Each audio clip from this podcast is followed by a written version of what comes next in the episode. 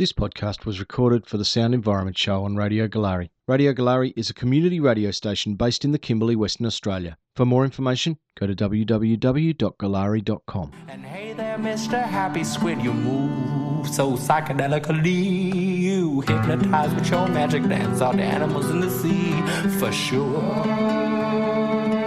This is the Sound Environment Animal of the Week. Tonight we have a special guest. We've got Doctor Steve Reynolds. He is um, a zoologist and also just loves natural history. Welcome, Steve. Good evening. Steve. I thought tonight I might speak a little bit about crocodiles.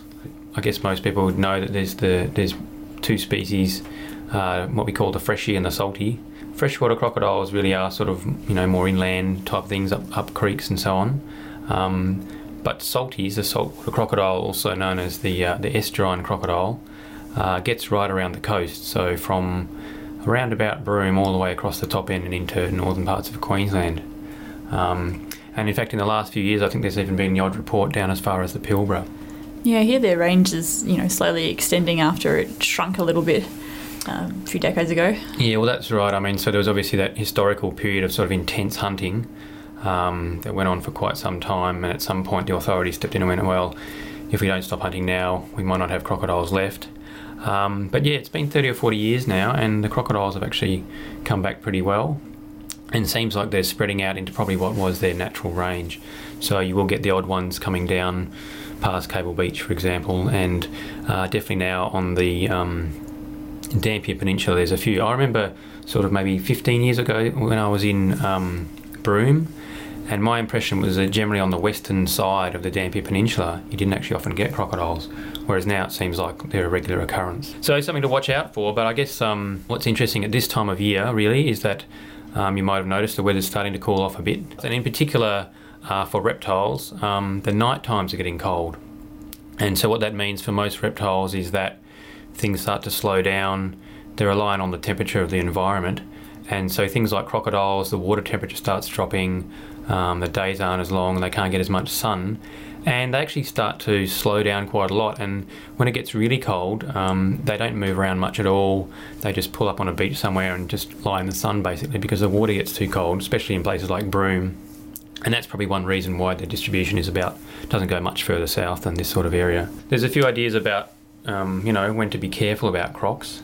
And uh, one... Th- Just all the time? Well, all the time, but because like in the dry season generally they're not that active. I mean, sometimes they are, especially if the water's cold.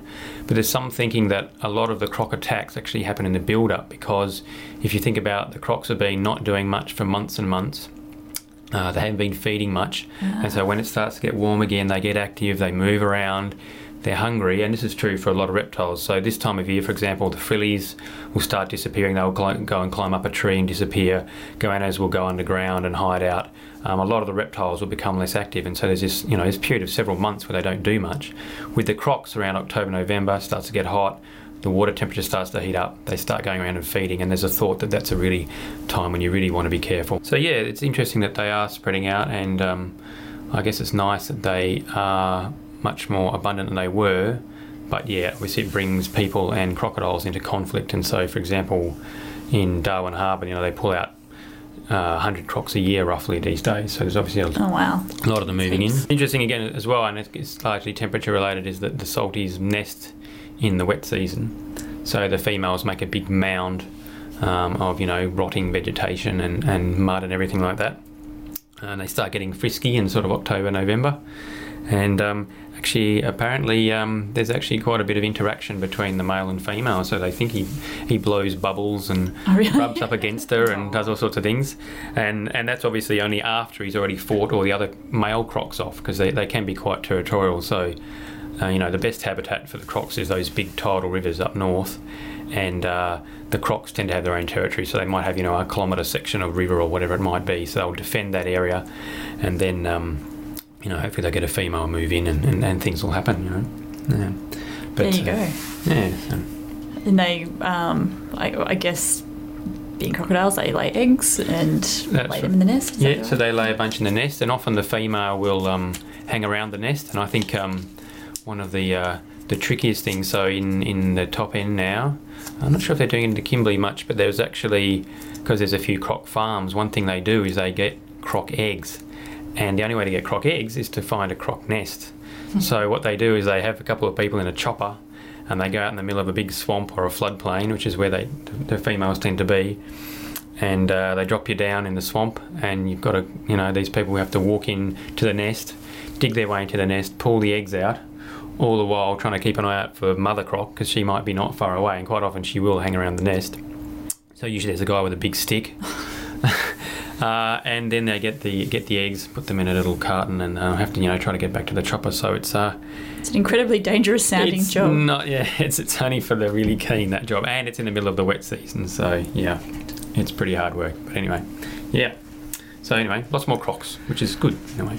Are crocs one of the animals that um, the temperature of the nest affects the gender of, of the hatchlings? Actually, that is one of those ones. So yeah, they call that uh, T S D, or temperature determined sex sex determination.